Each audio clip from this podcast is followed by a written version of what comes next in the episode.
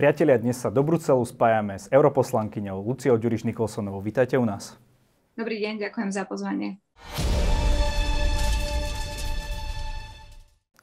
Pani Nikolsonová, vráťme sa ešte k vášmu odchodu zo Sasky. Keď si predstavím, za čo všetko ľudia neodstupovali a boli na svojich pozíciách, mali sme tu či už korupčné kauzy, vraždu novinára a jeho priateľky, spackaný manažment pandémie, podvody s titulmi a tak ďalej, tak e, je trochu zvláštne, že vy ste odstúpili len kvôli jednej nevydarenej tlačovke, nemyslíte? Viete, že ja to nemyslím. Ja som, keď som patrila ešte vlastne do, do opozície, tak som veľmi silno volala po novej politickej kultúre, potom, aby si politici vedeli priznať chybu, aby vedeli proste zareagovať uh, na svoje prešlapy. Uh, ja som bola tá, ktorá som do parlamentu nosila príklady zo zahraničia, ktoré boli hodné nasledovania, kde minister dokázal odstúpiť len preto, že sa predbehol v rade na rohlíky alebo, alebo podobne, keď to preženiem. Uh, a ja som to vyhodnotila tak, že je red na mne. Ja som mala prakticky v Saske vydláždenú cestu k tomu, že som Sasku mohla prevziať po Richardovi Sulíkovi úplne mierovou cestou. My sme boli prakticky dohodnutí. Uh, ja som nechcela ísť do nejakého súboja s Braňom Grolingom, ktorý mal byť druhým adeptom na to vystriedanie Richarda Sulíka, ale Bráňo Gruning mi opakovane hovoril, že nemá o túto pozíciu záujem, že bude veľmi rád dvojka, to znamená, ako keby všetko to vyzeralo tak, že, že by som to mohla prevziať po Richardovi Sulíkovi. Uh, a potom prišla tá tlačovka, uh, ktorá mala veľmi zlú formu a pridala oleja do ohňa uh, vtedajším roztržkám vo vládnej koalícii vo vnútri Sasky to, bol, to bolo vyhodnotené tak, že, že mm, toto proste Saske veľmi ubralo politické body, že za to teda nesiem zodpovednosť ja. A priamo ma nikto neoslovil, aby som zo Sasky odišla, ale na základe tých indicí, ktoré sa ku mne dostávali a toho, ako to vyhodnocovali aj ľudia v Saske, ako to vyhodnocovali aj koaliční partnery, tak som usúdila, že bude najlepšie, keď sa stiahnem keď sa to teda prevezmem takýmto spôsobom zodpovednosť a prakticky sa stiahnem z toho, z toho, dá sa povedať, politického života, aj keď to sa nedá úplne, pretože aj ako europoslankyňa som stále, stále politik, ale teda naozaj sa snažím uh, už menej sledovať aj to domáce politické dianie, um, neprilievať zbytočne. Um, čas od času mi nedá, musím sa vyjadriť, ale, ale snažím sa to robiť čoraz menej a menej, pretože ja si myslím, že tá spoločnosť je už tak rozatomizovaná, že uh, t- t- ďalšie atomizovanie spoločnosti už ničomu neprispieva. To ma práve zaujíma, že či ten váš odchod vlastne mal nejaký efekt, ako určite toho, že ste priniesli tie, dajme tomu, západné štandardy politickej kultúry, možno trochu áno, ale či to vôbec nejako, vy ste hovorili, že nechcete Saske zhoršovať tú vyjednávaciu pozíciu a tak ďalej, takže nejako ste pomohli ako keby fyzicky tej Saske tým vašim odchodom? Tak e, ja by som toto nechala na zhodnotenie e, tých, ktorí hovorili o tom, že som teda veľmi poškodila meno Sasky tou, tou tlačovkou. To sú ľudia vnútri SAS, ktorí toto hovorili? To sú, ľudia vo, to sú ľudia vo vnútri SAS, ktorí toto hovorili. Ja si myslím, že to je na tom, aby to oni, oni zvážili, že či skutočne tá tlačovka bola taký obrovský problém.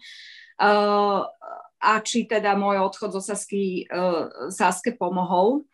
Uh, ja si myslím, že v nadväznosti aj na to, čo sa udialo po mojom odchode, to znamená tá, tá neuveriteľná koaličná kríza, to, akým spôsobom vlastne riešili sami seba a svoje vlastné ega a traumatizovali spoločnosť, dá sa povedať, mesiac a potom predstúpili pred tú spoločnosť a ukázali prakticky kozmetické zmeny uh, v tej vláde, uh, tak ja si myslím, že oproti tomuto všetkému tá, tá tlačovka je, je naozaj akože nič. Uh, ale takto sa zhodnotí už podľa mňa možno niekedy, niekedy v budúcnosti, keď vôbec k takémuto hodnoteniu Eh, príde, ale momentálne si myslím, že všetky strany vládnej koalície pôjdu preferenciami výrazne dolu, pretože prakticky potom, ako urobili tú rekonštrukciu vlády a uzatvorili nejaký zmier, odovzdali všetky svoje tromfy a esa v rukave do rúk Olano, premiérovi Hegerovi, ale predovšetkým ministrovi financí Matovičovi, ktorý je stále skutočným premiérom tejto vládnej koalície.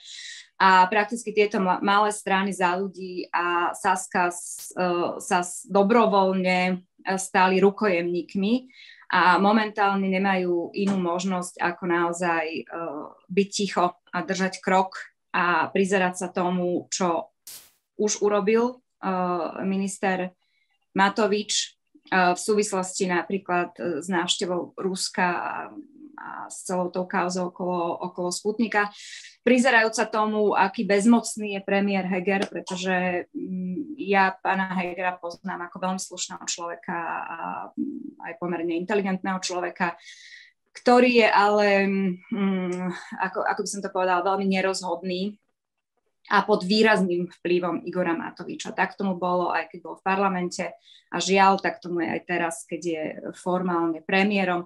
A za ľudí a Saska prakticky dnes e, nemajú inú možnosť len, len na všetko pritakávať a dostali sa do veľmi nezavidenia hodnej situácie a bez akejkoľvek škodradosti poviem, že som, že som celkom rada teda, že, že som z tej Saske odišla, že nemusím byť súčasťou tohto, tohto smutného divadla.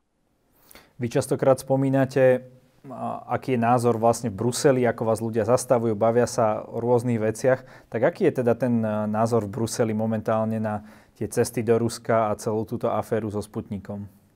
Vyvolalo to vôbec niečo, alebo to nikoho nezaujíma, čo sa deje na nejakom Slovensku? Tak, e, takto, že stále je pretrvávajúca pandémia a to znamená, že väčšina europoslancov bojuje na tých vlastných frontoch Uh, tá situácia nie je momentálne dobrá žiadnej krajine. Uh, ale také excesy, akých sa dopustil uh, minister financí proste z pozície bez nejakého mandátu vlády, bez toho, aby to odkonzultoval predovšetkým teraz so šéfom slovenskej di- diplomacie uh, s ministrom Korčokom, sa vydať na takúto púť do Ruska, uh, ospevovať Orbána, ospevovať Rusku, teda Putinovú administratívu, v týchto napätých časoch je pomerne zvláštne a pomerne unikátne a toto je vnímané aj z pozície niektorých mojich kolegov. To znamená, áno, rozprávali sme sa o tom. Nie je to o tom, že by teraz ako pochovávali Slovensko, ale skutočne je to neštandardná situácia a skôr by od nás očakávali, že sa k tomu postavíme zodpovedne v jednom šiku s ostatnými krajinami Európskej únie, ktorým je úplne zrejme, čo sa odohráva v Rusku a že teda treba byť naozaj striedmi, uh, striedmi a veľmi rozmýšľať nad tým, uh, aké kontakty človek začne robiť s Putinovou administratívou. Predovšetkým. Už nehovoriac o Orbánovi, ako toto bratričkovanie sa s Orbánom, to, to považujem za niečo, čo je úplne na hrane a nikdy by som v minulosti nebola povedala, že, že Igor Matovič je tento typ politika, ktorý bude ťahať Slovensko prakticky e, do tých istých mantinelov zahranično, zahranično-politického smerovania, ako to robil kedysi Andrej Danko, ktorého sme zvykli za to spoločne kritizovať. To je pre mňa obrovské sklamanie. Vy ste v jednom rozhovore povedali, že to určite vidíte na predčasné voľby a, tak si spolu tak trošku zaveštíme, že kedy, ako dlho to podľa vás ešte vydrží? Viete, že ja, ja som nad tým rozmýšľala, ja tomu dávam tak, e, tak rok a pol, podľa mňa. Uh, vyveštila som z olova, nie, ja to vidím na také ako rok, ešte podľa mňa oni nejak uh, to budú ustávať, potom nastane hrozná hystéria, pretože ja si myslím, že naozaj tie preferencie všetkých vládnych strán pôjdu veľmi výrazne dolu a to bude presne ten moment, kedy už to neudržia a e, kedy sa pôjde do predčasných volieb. Takže s vypísaním termínu predčasných volieb ja predpokladám, že to bude tak horizont roka a pol. Do akej miery dávate zavinu tejto situácii samotnému Igorovi Matovičovi, lebo sa, ako sa hovorí, že ryba smrdí od hlavy? A do akej miery je to chyba možno, že všetkých tých ostatných vo vláde, prípadne toho stavu v akom bola zanechaná krajina. Viete nám to takto nejako percentuálne povedať? Fú, to je, to je veľmi ťažká, ale, ale veľmi dobrá otázka a pokúsim sa na ňu uh, odpovedať. Pozrite sa, tá, tá, tá krajina bola zanechaná akože v dezolátnom stave po tých vládach uh, Roberta Fica. Uh, na druhej strane ale kvôli tomu, do akej mizerie nás oni dostali, tak uh, ľudia sa veľmi utiekali k tej myšlienke zmeny, ktorú predstavovali strany bývalej vládnej opozície. Uh, Slovensko je veľmi unikátne v tom, že Eh, pokým napríklad prezidentské voľby uh, sú voľbou osobnosti a teda sú sprevádzané veľmi emóciami, tak vo väčšine štátov tie parlamentné voľby sú iné. Tam naozaj sa ľudia riadia, povedzme, aj programom strany, aj tým, ako je to strana zakotvená, uh, akých má ľudí, či sú to odborníci, či to je strana, ktorá má nejakú jasnú víziu. Na Slovensku aj tie parlamentné voľby sú vo veľkej miere o emóciách a toto stojí za víťazstvom uh, Igora Matoviča, ktorý ako politik uh, naozaj nevynikal nejakou odbornosťou, ale vynikal tým, že dokázal v ľuďoch vzbudiť emócie. Toto nemusí byť zlá vec. Uh, pokiaľ ten človek, ktorý dostane takúto obrovskú dôveru, uh, sa dokáže ako keby dostať do role toho zodpovedného štátnika. Toto Igor Matovič nedokázal, pretože narazil na, na, na mantinely uh, svojej osobnosti a svojho, svojho charakteru. A ako Igor Matovič, čo si povedzme na rovinu, bol vždy veľmi zvláštna figurka slovenskej politickej scény.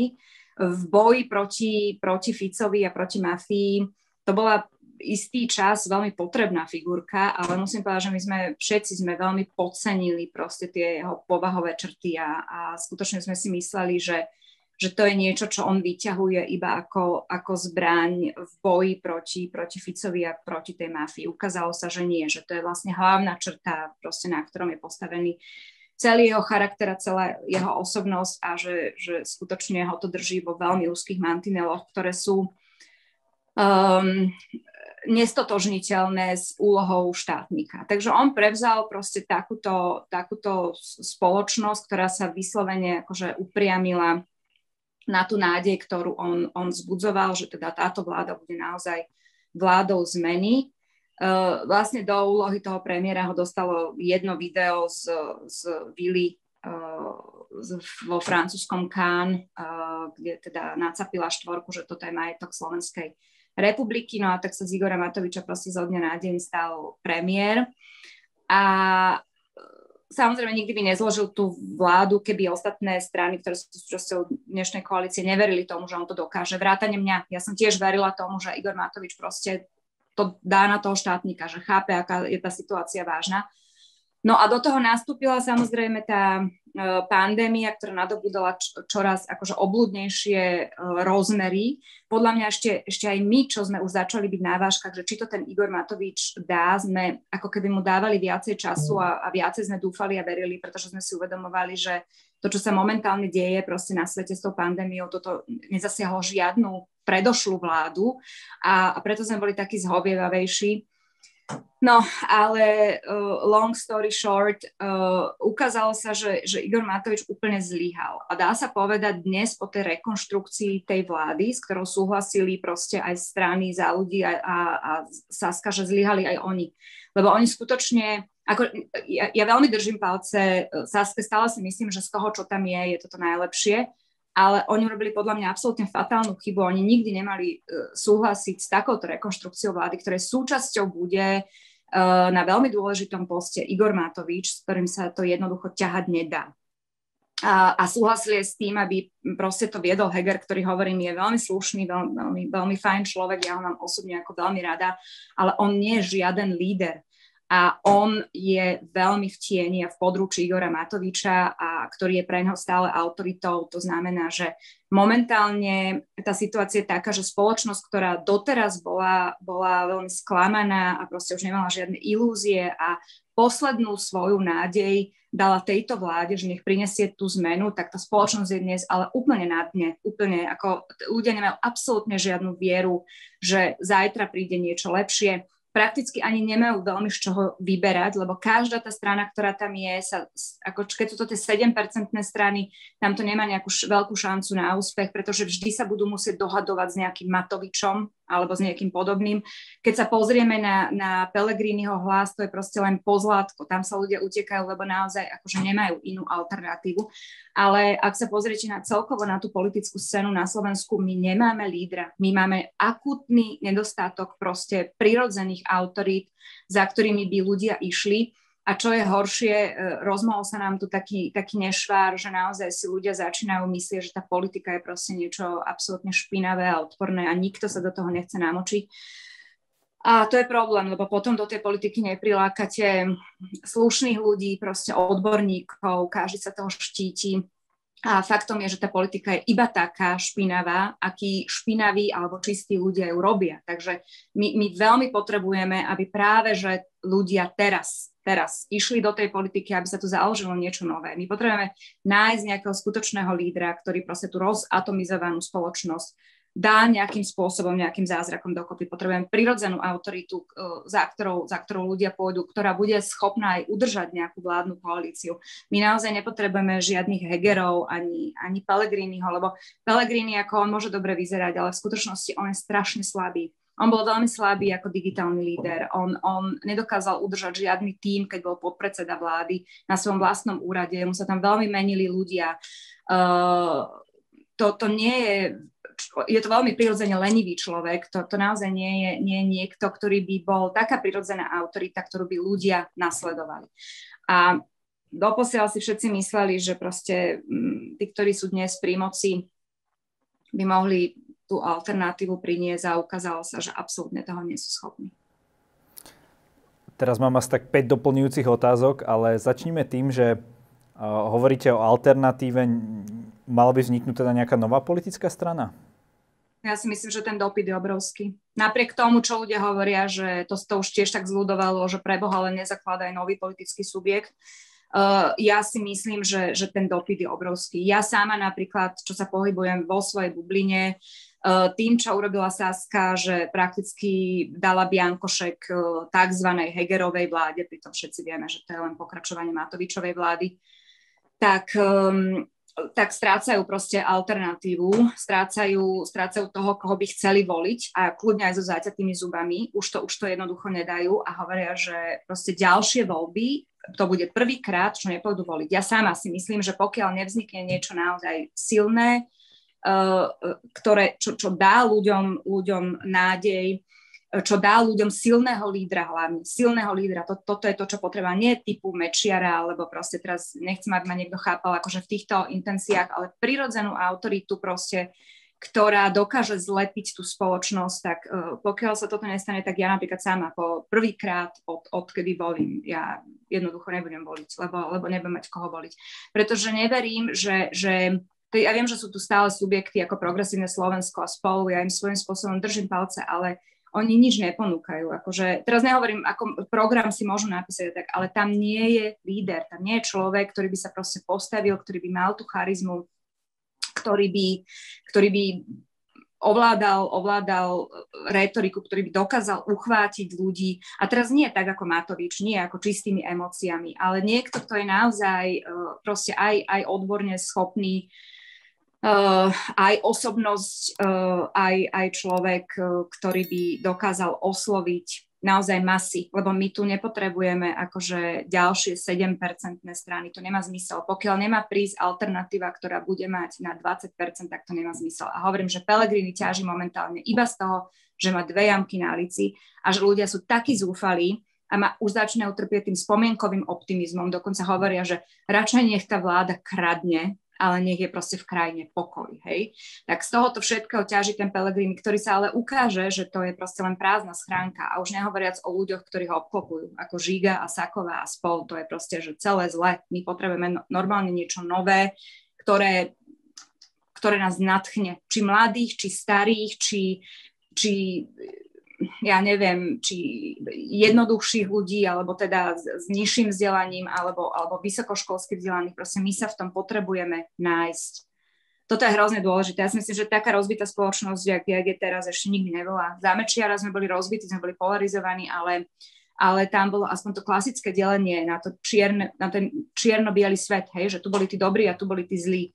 A toto sme teraz stratili. Teraz proste vznikajú všelijaké skupinky, kaviarenské, teraz neviem aké, ako veľmi, veľmi sme, a nedokážeme spolu komunikovať. Úplne sme to stratili. Možno, že ja nie som úplne ten právý človek, ktorý by do toho mal hovoriť, lebo ja som tiež ako politička e, bola polarizujúcim prvkom na tej politickej scéne, musím povedať, častokrát kvôli mojim veľmi vyhraneným názorom.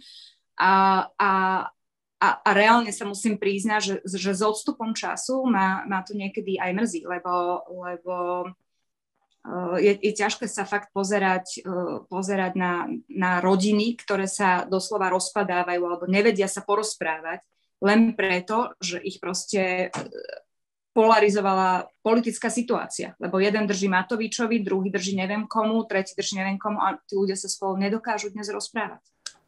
Vy ste spomínali tú komunikáciu, mali ste niekoľko spoločných vyhlásení s Mírom Kolárom. A tu by ma zaujímalo nejaké jasné stanovisko, že či plánujete nejaký spoločný projekt, alebo či spolu ďalej komunikujete, či ďalej budete chcieť spolu spolupracovať. S Mírom Kolárom sme komunikovali, my sa s Mírom Kolárom poznáme asi 20 rokov, ja ho považujem za, za veľmi slušného, veľmi schopného človeka, ja s veľa vecami, o ktorých on hovorí a píše aj na sociálnych sieťach súhlasím. Prirodzene potom, ako ja som opustila Sasku a on opustil za ľudí, tak sme sa nejako spojili a, a párkrát sme sa stretli, akože máme pomerne rovnaké videnie, videnie sveta, Uh, takže to je vždy veľmi príjemné sa s takýmto človekom rozprávať, ale um, neviem, ja som sa dnes dozvedela teda, že, že akceptoval tú ponuku zo spolu a, a ide do spolu. Ja som, ja som pomerne skeptická, pretože ja neviem, či sa dá úplne oživiť tá myšlienka eh, PSK a spolu, či už ako jednej strany, alebo na spoločnej kandidátke, alebo akokoľvek, lebo oni už majú veľmi takú, takú pečať tých neúspešných, tí čo, tí, čo proste neúspeli. A napriek tomu, že PSK má dnes okolo 7% tých prieskumoch verejnej mienky, zase ja to považujem um, len za to, že ľudia proste hľadajú tú alternatívu, ale skutočne 7% strana nás, nás nevytrhne z toho marazmu, v ktorom sa dnes nachádzame, lebo tá 7% strana sa bude musieť spojiť na finále s nejakým 24-percentným Pelegrínim a, a proste tam, tam to zhasne, že oni, oni môžu aj nastúpiť do menej bláznivých časov, lebo však tá pandémia odznie, to znamená, že tá, tá ďalšia vláda sa môže ocitnúť ako lepšej pozícii ako, ako Matovičová vláda. A celé to môže byť také ako keby pokojnejšie, ale Pellegrini určite nie je žiaden vizionár. A keď aj v PSK sú nejakí vizionári, proste do, dohadovať sa o tej vízii so Sakovou alebo so Žigom, tak to ja by som naozaj ako nezniesla. To, to nemôže priniesť proste žiaden veľký pokrok pre túto krajinu. Vy ste v poslednej debate, kde ste boli s pani Biháriovou, zdalo sa mi, že máte veľmi podobné názory, že v ničom podstatnom ste sa nelíšili. Nerozmýšľali ste nad uh, prestupom do PSK? Uh, ja mám pani Bihariovú uh, ľudsky rada. Uh, ona mi je blízka aj svojimi názormi, aj, ale dlhodobo. Ja ešte predtým, ako, ako išla do politiky, tak ja som si ju veľmi vážila proste za, za jej postoje, to ako bojovala proti rasizmu, rasovej neznášanlivosti um, a snažila sa proste prepájať majoritu s minoritou, takže mne, mne, mne, mne sú jej postoje samozrejme veľmi, veľmi blízke. Aj ona sama mi je, mi je veľmi sympatická, ale uh, nech to zoberiem akokoľvek, ja keď sa teraz pozrieme rád za radom na to, čo máme na politickej scéne a, a kto je lídrom tých politických zoskupení, ja tam toho skutočného lídra proste nevidím. Pri, pri, pri všetkej úcte k, ku, ku všetkým tým lídrom, ktorí to myslia so Slovenskom dobre a proste idú do toho, do toho súboja, uh, opakujem, že, že všetky tieto ako keby 7-percentné strany na finále sa budú musieť dohadovať akože s tým veľkým výťazom. A ten veľký výťaz je momentálne ten Pellegrini a ja tvrdím, že Pellegrini je jedna, jedna veľmi, veľ, jeden veľmi pekný obal, ktorý je ale úplne prázdny, že keď rozbalíte, tak tam je nič. A on je, on je podľa mňa slabý vodca, slabý líder, teraz vodca, pre som povedala slovo, aby ma niekto nebral teraz, že to myslím akože doslova, ale myslím ako naozaj uh, tá autorita hodná nasledovania, uh, tak on on je veľmi slabý a naopak je obklopený ľuďmi, ktorí nie sú nepopísané listy papiera. To sú ľudia, ktorí majú veľmi negatívnu pečať proste z ich pôsobenia uh, v smerackých vládach. A hovorím Saková, Žiga, Erik Tomáš, proste, proste všetky, všetci títo ľudia, ja si neviem predstaviť situáciu, že uh, napríklad také PSK získa vo voľbách 7-8%, uh, vytvorí nejakú koalíciu s, s hlasom Pelegriniho a teraz bude sedieť za jedným slovo, stolom a bude sa dohadovať o nejakej vízii s týmito ľuďmi, ktorí, ktorí sú všetko možné, len, len nie proste nejakí vizionári. Takže to, toto považujem za taký ako smutný osud týchto, týchto strán, ktoré, ktoré nemajú ako nema, nemajú ten ťah na brán, proste neponúkajú tú skutočnú alternatívu. A odkiaľ vidíte, že by dnes tá alternatíva mohla prísť? Vidíte vôbec nejaký smer, alebo naozaj to dopadne presne takto, ako vy hovoríte? Lebo viem si predstaviť, že je veľké množstvo ľudí, ktorí si na momentálnej politickej scéne nevie vybrať. No, ono, tí ľudia sa tak nejako uh, začínajú sieťovať. Ako ja, ja to hovorím preto, že ja keď som odišla z tej Sasky, tak okrem toho, že som teda mala uh, nejaké stretnutia proste s Mirom Kolárom a, a, a, a s, rôznymi, s rôznymi inými ľuďmi, tak nejak sa začala proste ako kreovať taká, taká sieť uh, ľudí, ktorí to presne takto cítia, že, že teda nie je tam tá alternatíva, treba ju postaviť.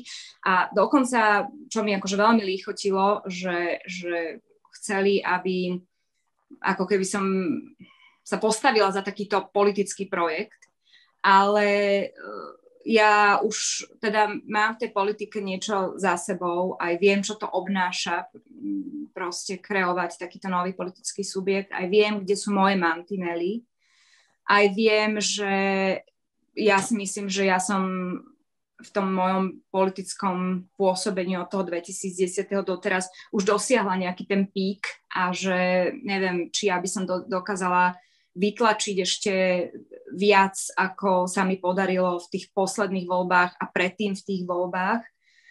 Uh, takže moja jednoznačná odpoveď bola, že uh, ja by som veľmi rada pomohla, ale ja môžem robiť dvojku, trojku, peťku, desiatku v akejkoľvek uh, novej politickej strane, ale určite nie lídra, určite nie jednotku. Uh, takže a, a keďže som im vysvetlila, že podľa mňa sa to všetko od toho odvíja, tak uh, myslím, že, že tá zosieťovaná komunita akože veľmi sympatických ľudí, aj veľmi mladých ľudí, ľudí, ktorí majú napríklad skúsenosť zo zahraničia a chcú sa vrátiť na Slovensku a priniesť to dobré sem, hej, a, a cítia proste, že je tu ten obrovský dopyt, alebo je tu to obrovské vákuum po alternatíve ku všetkému, čo sme tu už mali, uh, tak uh, teda táto, táto zosieťovaná komunita hľada lídra. Takže ak nás teraz nejaký líder pozerá, tak uh, možno by sa mohol prihlásiť. A komu sa má prihlásiť? Uh, ono to ešte nemá vôbec žiaden dom nejaký, by som povedala, ani, ani to nemá absolútne žiadneho pána, ale, ale hovorím, sú, dávajú sa tí ľudia dokopy ako prirodzene, úplne prirodzene, až som sama prekvapená. A, ale jednoznačne teda sme sa zhodli na tom, že, že, že musí, musí to mať akože silnú osobnosť na čele. A teraz silnú osobnosť, aj ľudský silnú osobnosť, proste vyprofilovaného človeka ktorý nemá nejaké zakomplexované ego, ktorý nebude do nekonečná proste si porovnávať akože svaly s nejakým politickým protivníkom.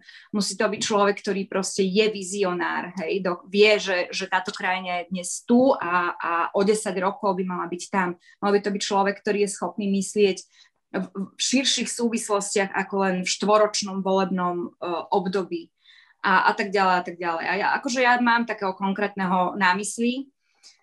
Uh, je jeden a je, je veľmi konkrétny, ale jeho meno nebudem hovoriť. Aká je vaša uh, politická budúcnosť? Uh, vy ste aj minule spomínali, že už cítite v tej politike takú trošku únavu, ak by som to parafrázoval. budete ešte niekde kandidovať, alebo ako sa, a kde momentálne vy stojíte? Momentálne stojím v Európskom parlamente, mám ešte tri roky mandátu. Po tomto rozhovore napríklad sa idem stretnúť eh, s prezidentom Európskeho parlamentu, s pánom Sasoli. Budeme mať veľmi vážne rokovanie o, o sociálnom samite v Porte, ktorý nás čaká začiatkom mája, na ktorý sa všetci pripravujeme, lebo to je veľmi dôležitá udalosť, veľmi, veľmi.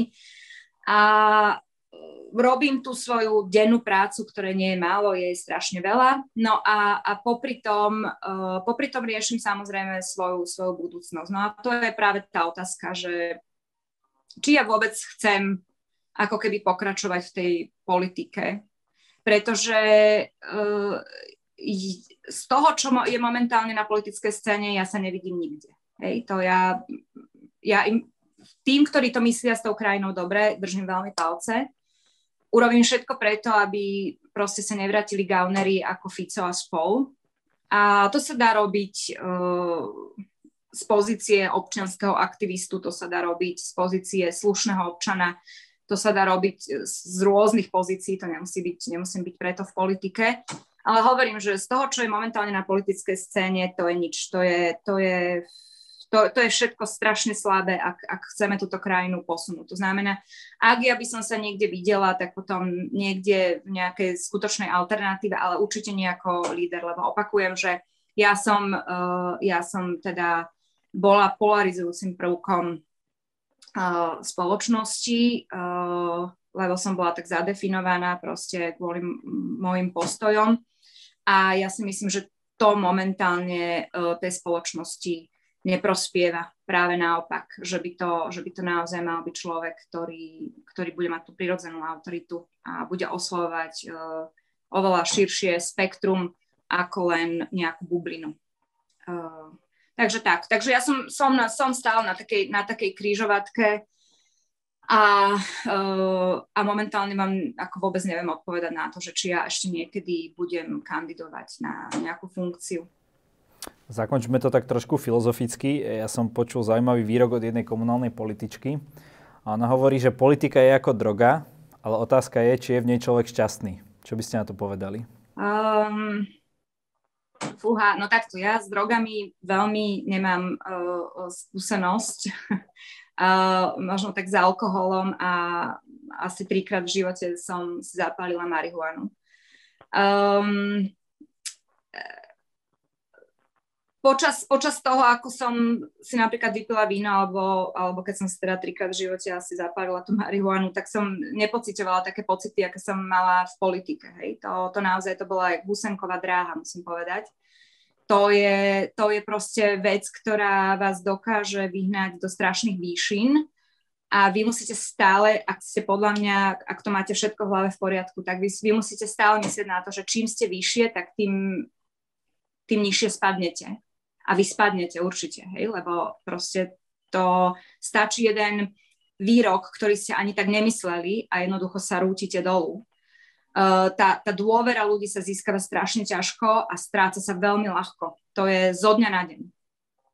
Uh, plus ja som si teda užila strašne veľa. Ja neviem, či si, či si niekto uh, s politikou užil toľko ako keby diskreditačných kampaní ako ja ktoré sa šírili proste kozmickou mm. rýchlosťou uh, od toho, že som bola prostitútka v Kanade, cez to, že som cigánka a nemám maturitu a neviem čo všetko.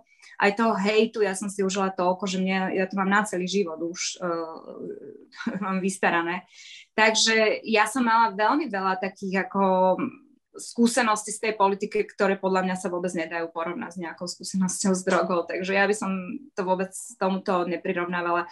Ja si myslím, že politika, uh, ak to robia poctiví ľudia, uh, môže byť um, veľmi prínosná. Ani nie tak pre toho, kto je v tej politike, pokiaľ tam nejde krádnuť, ale samozrejme pre, pre spoločnosť, pre krajinu, ak je to človek, ktorý má nejakú víziu a proste tvrdo si ide za tou víziou a nie je to nejaký politický populista, ktorý sa najprv opýta ľudí, že čo chcú počuť a potom im to začne hovoriť, ale ak si kontinuálne proste ide za tou svojou víziou a napriek tomu, že niekedy ho to stiahne napríklad pod 5% a idom kedy vystrelí nad 12, tak to môže byť ako veľmi pekná jazda a hovorím veľmi, veľmi prospešná pre spoločnosť a pre tú krajinu, ale ako osobne, pokiaľ, pokiaľ samozrejme nepotrebujete k spokojnému životu nejakú akože slávu. Napríklad mňa toto strašne zraňovalo, že ja som v tej politike strátila osobnú slobodu, hej, toho jednotlivca. Že ja som, ako, ja som vyšla s mojimi deťmi von a proste stále som bola pod drobnohľadom. Mňa to strašne zväzovalo ruky. Boli ľudia, ktorí ma oplúvali, boli ľudia, ktorí ma uh, vyslovene, že mali radi, čo samozrejme vždy dobre padne, ale, ale je to, vie to byť aj veľmi nepríjemné, že sa neviete nikam pohnúť bez toho, aby vás väčšine niekto nehodnotil. Čo máte na hlave, ako ste oblečená, proste ako, čo rozprávate svojim deťom, akú zmrzlinu im kúpite, za čo im tú zmrzlinu kúpite. Proste to sa cítite niekedy naozaj ako, ako rukojemník. Ale na finále, a napriek tomu, čo hovorím, teda ja by som chcela veľmi mm, vyzvať mladých ľudí a šikovných ľudí a ľudí, ktorí majú napríklad skúsenosť zo zahraničia, že, že aby sa nebali tej politiky, aby, lebo, lebo tá politika je naozaj iba taká špinavá, aký špinavý je ten človek, ktorý do nej ide. Proste vy sa nemusíte zaručene zašpiniť. A ja som pred desiatimi rokmi vstupovala do politiky uh, a, a teraz nej odchádzam a ja, ja, ja som nená, akože nezískala som ani majetky, ani, ani, ani, ani neviem čo všetko, hej, že, že robila som to poctivo a takých je nás veľa. Napríklad so mnou takto fungoval Martin Poliaček. My sme boli dvaja takí, čo sme nemali nejaké hmotné statky, ale mali sme len tie vízie a proste za nimi sme si išli. A Martin je na tom deto tak, hej, že stále je to človek, ktorý sa dokáže na seba pozrieť do zrkadla. A viacerí sú tam takí, takže netreba sa toho báť. Práve, že treba naozaj vystriedať tých, ktorí idú do tej politiky s tým, že si nahonobiť nejaké majetky a proste krádnuť a podvádzať, lebo ja si myslím, že tohoto už bolo dosť. To budem brať ako vaše posledné slovo na záver, ak súhlasíte. Ďakujem za rozhovor a prajem veľa zdravia. Ďakujem veľmi pekne za pozvanie. Všetko dobré aj vám.